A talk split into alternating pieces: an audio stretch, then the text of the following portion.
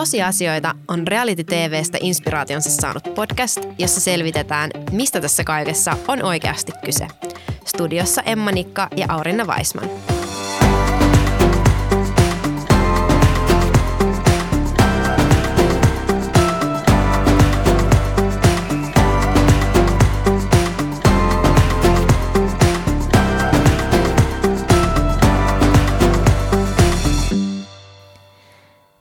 Tervetuloa kolmannen tosiasioita jakson pariin. Kyseessähän on markkinointiviestintätoimisto Vapan podcast-sarja, jossa käsitellään realitysarjojen ja markkinoinnin yhtäläisyyksiä. Mun nimi on Emma ja mä oon tosiaan Vapalla asiakkuuspäällikkönä. Ja täällä studiossa mun kanssa on jälleen meidän strategisen suunnittelun johtaja Aurinna. Moikka vaan munkin puolesta ja ihanaa olla taas tosi tärkeiden asioiden äärellä. Kyllä vaan. Viime jaksossahan me käsiteltiin erilaisia hahmoja, joita tarinoissa ihan sekä markkinoinnissa että realityssä niin löytyy. Ja niitähän tosiaan siis löytyy. Ja paljastettiin myös meidän suosikit temppareista, että jos se kiinnostaa, niin kannattaa muun muassa sen takia kuunnella edellinen jakso, Todella. jos et vielä ole kuunnellut. Ja tänään olisi tarkoitus puhua hieman siitä, että miksi kohderyhmällä on väliä ja onko reality TVssä oikeastaan kyse ehkä vähän muustakin kuin vaan viihteestä. Joo, tämä on tosi tärkeä aihe, mutta oikeastaan ihan ekaksi Emma, mä haluaisin lukea sulle otteen yhdestä ihan tuoreesta kirjasta, jonka mä sain tuossa vähän aikaa sitten käsiini. Tämä on itse asiassa resepti mutta mä voin paljastaa nyt jo, että kyseessä ei ole keittokirja, mutta tämä resepti kuuluu näin. Leikkaa kuutioiksi banaania, omenaa, mandariinia, päärynää, viinirypäleitä, ananasta, vesimeloonia ja hunajameloonia. Nauti. Hedelmäsalaatti auttaa makean himoon ja on terveellistä. Kuulostaako tämä resepti susta yhtään tutulta tai osaatko sanoa, mistä tämä on? Äh, mä ehkä veikkaisin jotain yläasteen köksän kirjaa tai sitten ehkä jotain fitnesslehden herkut, herkutteluvinkki-osion ää, mm, kyllä. reseptiä. Joo, ihan, ihan hyviä arvauksia, näin voisi ehkä luulla, mutta itse asiassa tämä kirja liittyy tosi tiiviisti meidän käsittelemiin aiheisiin, koska tämä on Bachelor Toffen uudesta kirjasta, jonka nimi on Pelastamisiin. Ja tämän reseptin nimi on Toffen hedelmäsalaatti. Ja tästä samasta kirjasta löytyy itse asiassa myös esimerkiksi Toffen äidin kookospallot. Mutta siis kyllähän tässä kirjassa siis to, toki esitellään myös esimerkiksi palokalustoa ja, ja ihan niin arkea pelastuslaitoksella, tämän tyyppisiä asioita. Äh, mulla herää todella paljon kysymyksiä.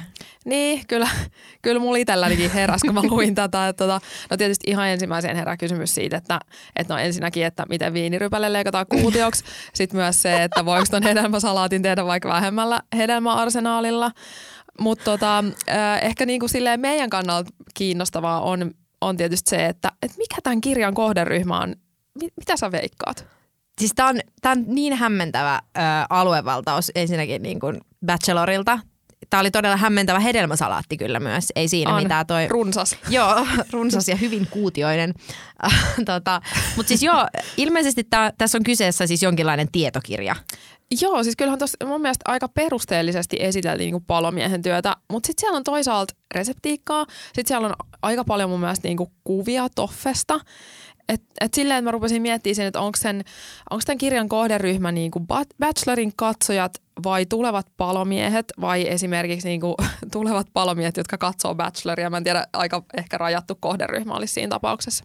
No se on kyllä tosi rajattu, mutta, mutta tota, niin en mä tiedä. To, tosi hämmentävä. Kyllä. To, todella ää, erikoinen. Mä... Mutta siis suosittelen kyllä ihan kirjan joo, kokemuksena. Joo, täytyy, tota, täytyy sanoa, että haluan tietää tästä lisää.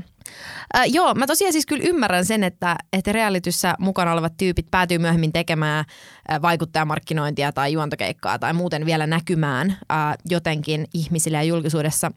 Mutta jotenkin tämä kirja tuntuu nyt ehkä vähän siltä, että on lähdetty aika kauas siitä, mistä Bachelor Christopher on niinku oikeastaan mm tunnettu tai mi- miten, minkälaisena hän niin kuin näyttäytyy. Että hän on kuitenkin siis, hän jakaa ruusuja Välimeren rannalla. Mm, niin, mutta mä ehkä tulkitsen tälle, että, että bachelor-toffe ja palomies-toffe on vähän niin kuin ehkä tarkoitettu eri kohderyhmille ja että et, et se on tavallaan sellaista, että tavoitetaan vähän niin kuin laajempaa yleisöä vähän niin kuin eri viesteillä, eri toimenpiteillä. Mutta herääkö sul, siis mulla ainakin jotenkin herää nyt tosi paljon kysymyksiä myös Toffen motiiveista. Lähtee ylipäätään niin kuin tällaiseen rakkauden etsintä realityyn mukaan. en mä tiedä, kiinnitit sä huomiota siinä jaksossa, kun Toffe veti naisille CrossFit-treenin, niin sillä oli päällä sen ää, hänen CrossFit-salinsa logopaita. Mm, huomasin ja kyllä. Mua, mua Joo. vähän niin kuin jo siinä kohtaa multa saa, että Mm. jahas, että... Mm, kyllä, product placement. Niin, Mm. niin, että tämä kirja Joo. nyt vähän ehkä niin kuin lisäsi mulla nyt Mm. sellaista epäilystä. Niin, kyllä musta tuntuu, että, että ihan tietoisesti Toffe varmaan vähän niin kuin henkilöbrändää itseään ja useammalle eri yleisölle. Että, että sinänsä kyllä tietysti ihan niin kuin fiksu, että sieltä tulee niitä erilaisia kulmia Kyllä. ja viestejä. Ja sitten, no totta kai, siis voihan se olla, ei olla liian kyynisiä. Voin se siis olla, että, että hän ihan aidosti tässä etsii rakkautta ja, ja varmaan aika pitkälti tässä nyt sitten ratkaisee se, että nähdäänkö me onnellinen loppu vai Mm. käykö niin, että, että suhde ei sitten kestä lainkaan. Niinpä. Mutta tota, joo, täytyy sanoa, että mun usko on vähän koetuksella nyt tota, Niin. saalimainosten ja tietokirjojen jälkeen. Mutta voihan sen ajatella niin, että se on vaan monta kärpästä sille niin kuin yhdellä iskulla niin, Niin. sanotusti. Ehkä se on sitten vaan fiksuutta. Mm, niin. Ura ja, nykyaikaa. parisuhde kuntoon kerralla. Kyllä, just näin.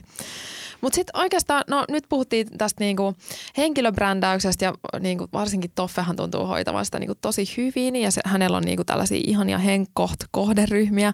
Mutta kyllä mua on niinku tosi paljon jo pidemmän aikaa kiinnostanut se, että et mitkä tämän niinku realityskenen tai yksittäisten sarjaformaattien kohderyhmät on ja miten niitä määritellään. Mä luin muutaman Jenkeistä tehdyn tutkimuksen, jotka viittasi aika vahvasti siihen, että realityt tehtäisiin niille ihmisille, jotka olisi potentiaalisia kisaajia. Ja ihan vähimmäistasolla niiden pitäisi olla ainakin niinku samaa ikäryhmää. Mutta jotenkin mä en vaan jaksa uskoa siihen, että asia olisi ihan näin suoraviivainen. Ja mä en myöskään niinku ollenkaan näe kyllä itseäni esimerkiksi havittelemassa bacheloria, oli se sitten Toffe tai joku muu. Joo, kyllä toi vähän ehkä kuulostaa kaukaiselta ajatukselta, että istuisi itse äh, iltanuotiolla tai, tai olisi mukana ruususeremoniassa, että kuulostaa toisaalta myös jotenkin hyvin jenkkimäiseltä ehkä. Niin lähestymiseltä Niin. aika sellaiselta niinku yksinkertaiselta. Niin. Niin. Ja sitten sit toisaalta mua myös mietityttää tosi paljon se, että et niinku, et ei pelkästään, että et ei ehkä näe itseään osallistumassa, mutta aika harva myöskään haluaa myöntää olevansa niinku realityjen kohderyhmää silleen, että katsois. Et jotenkin tuntuu, että jos, jos luottaisi ihmisten omiin sanomisiin, niin näiden kohderyhmien täytyisi olla niinku ihan superpieniä, kun Mm, niin totta. monet on silleen, että, että en missään tapauksessa katsoisi tällaista roskaa. Se on ihan totta ja itse asiassa mä löysin aika kiinnostavan tiedotteen sanomalta. Se on Finpaneelin ja sitten Sanoman videoanalytiikkaan perustuva.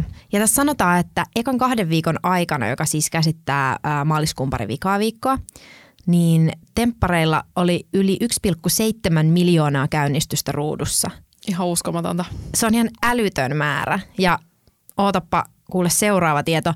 Starttijakson on katsonut ää, ällistyttävät kolmas osa Suomen alle 35-vuotiaista naisista.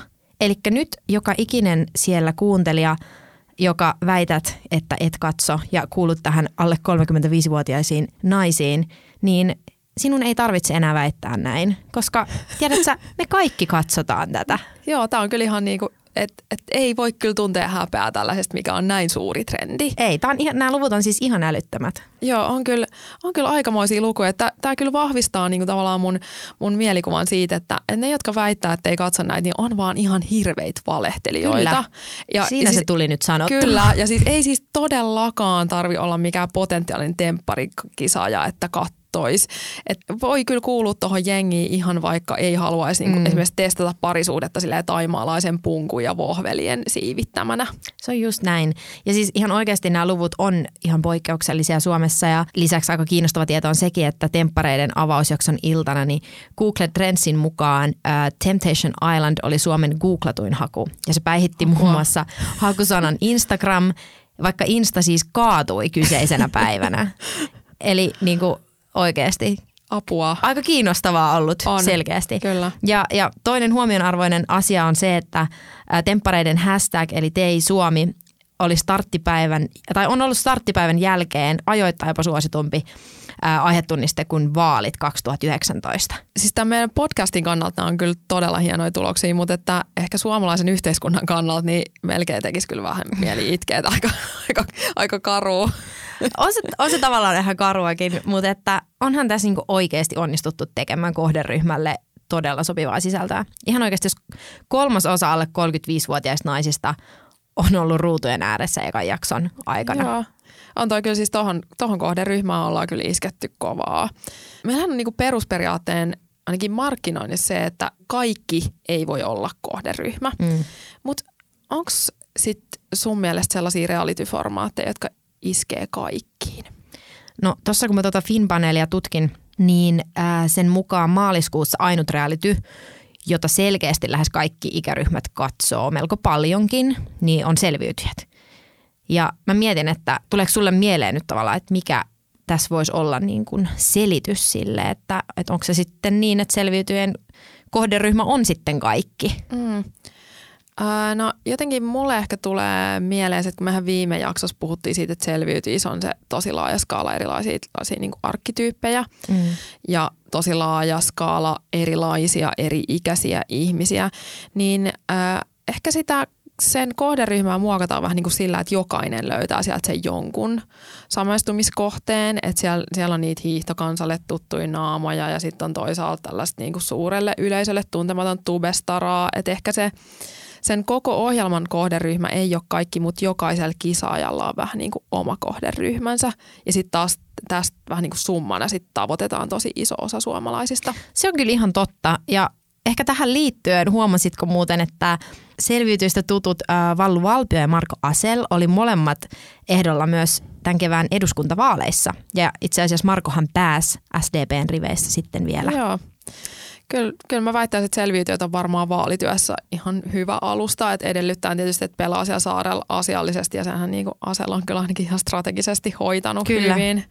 Mutta mun mielestä toi vaaliesimerkki on itse asiassa aika hyvä, hyvin niin kuvastaa sitä, että miten sen saman ohjelman sisältä voi ponnistaa tosi niin kuin monenlaista viestintää monelle eri kohderyhmälle ja tosi erilaisilla motiiveilla. Et ehkä vähän niin kuin sellainen somesta tuttu pienille segmenteille räätälöinti on nyt tullut sit tämän myötä niin kuin myös, myös jotenkin lineaariseen telkkariin.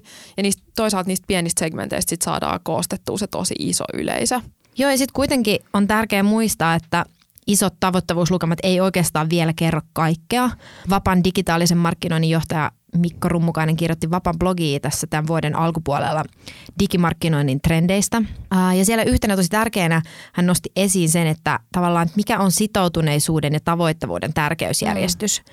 Et toisaalta joo, tavoittavuus on tosi merkittävä mittari, koska sitä käytetään lähes kaikissa medi- mediavalinnoissa tosi ö, olennaisena tuloksista kertovana lukuna, mutta sitten toisaalta sitouttavuus taas kiinnostaa, koska eihän sisällöillä oikeastaan ole arvoa tai merkitystä, jos ei yleisö mm. tee niillä mitään tai reagoi niihin mitenkään. Että jos sanotaan vaikka, että joku mainosvideo on tavoittanut kaksi, kaksi miljoonaa ihmistä, mutta sitten oikeasti se video on katsonut loppuun tai edes kolmen sekunnin jälkeen vielä jatkanut katsomista sata ihmistä, niin onko se sitten oikeastaan mm. ollut hyvä ja oikein kohdennettu video? Tai että jos sulla on 3000 seuraajaa Instagramissa, mutta sun kuvista tykkää hädintuskin kymmenen, niin onko se sisältö siellä sitten – niin kuin hyvää. Että Niinpä. tavallaan Joku kyllähän se jotain, on. Niin, kyllä, kyllä, se jotain kertoo. Joo. Joo, mun mielestä aika sama ilmiö pätee tässä sekä niin kuin markkinointi että telkkari. Että niitä, oikein niitä viestejä segmentoimalla voi saada kiinni sekä isoja että sitoutuneita yleisöjä parhaimmillaan. Ja sitten taas tosi usein on niin, että jollain viestillä kannattaa tavoitella vähän pienempää, mutta just sitä oikeaa yleisöä. Et, et sen sijaan niin kuin aika harvoin kukaan nyt enää nykyaikaan ajattelee, että kannattaisi tavoitella tosi laajaa passiivista yleisöä. Mikä on toisaalta, siis ennenhän se on ollut ihan niin kuin sellainen mainonna ja TV niin kuin perusrooli, että et kunhan on vaan tosi paljon silmäpareja ja mm. niistä on maksettu. Että tämä on mun mielestä se isoin tavallaan sellainen kohderyhmistä tapahtunut ajatusmuutos, joka koskee siis yhtä lailla realityy kuin, niin kuin markkinointiakin. Eli ehkä voisi sanoa, että onnistunut markkinointi ja onnistunut reality, niin ne sekä tavoittaa oikean kohderyhmän, että saa sen sitoutumaan. Ja kyllähän se nyt esimerkiksi temppareista huomaa, että lähes kaikki tyypit, jotka siellä on, niin ne saa lisää seuraajia somessa ja alkaa mainostamaan kuka hampaiden valkaisua ja kuka mm, jotain muuta niinpä. tuotetta. Eli kyllähän ne jotain tekee oikein, kun tavallaan se ei, se ei niin jää mm. siihen, että Kyllä. oli paljon katsojia, tai vaan että se tarina myös jatkuu, ne hahmot, mm. niin kuin heidän elämänsä jatkuu sen ohjelman jälkeenkin. Kyllä, kyllä on selvästi onnistunut niillä omilla jollain viesteillä tavoittaa sitä oikeaa sitoutunutta kohderyhmää ja ja toisaalta sitten tietysti ohjelmatekijät saa siitä itselleen vähän sellaisen niin kuin tempparikisaajien kollektiivisen yleisön käyttöönsä ja sitten tietysti just nämä mainostajat saa sitten sen, mm. sen ohjelman jälkeen niitä, niitä omanlaisiaan yleisöjä, että sieltä on varmaan aika helppo tunnistaa, että mikä kenenkin kisaajan sellainen oikea, oikea yleisö on ja mitä hän heille kannattaisi esimerkiksi mainostaa. On se sitten sitä hampaiden valkaisua tai jotain ihan muuta. Kyllä. Ää, ensi jaksossa meillä olisi tarkoitus puhua toimivista konsepteista, eli millainen on hyvä konsepti ja miksi se on oikeastaan kaiken A ja O sekä markkinoinnissa että reaalityssä. Mutta tässä kohdin mä kiitän sua jälleen Aurinna. Mä oon sitä mieltä, että meidän pitäisi ihan ehdottomasti mm. päästä temppari ekstraa kyllä vielä joku päivä vieraaksi. On sen verran syväluotaavaa kyllä. analyysiä tässä nyt jo kuultu muutaman Joo, jakson verran. Ihanaa. Se olisi tosi ihanaa. Se olisi sellainen, niin kuin pistetään se tuonne korvan taakse. Kyllä, kyllä. Life goals. Nimenomaan. Seuraava tavoite. Ja kiitos hei kaikki kuuntelijat. Toivottavasti te olette mukana myös seuraavassa jaksossa. Hei kiitos Emma ja kuulijat. Ja siis mä hädin tuskin maltan odottaa, että päästään puhumaan mun omasta lempiaiheesta ensi kerralla.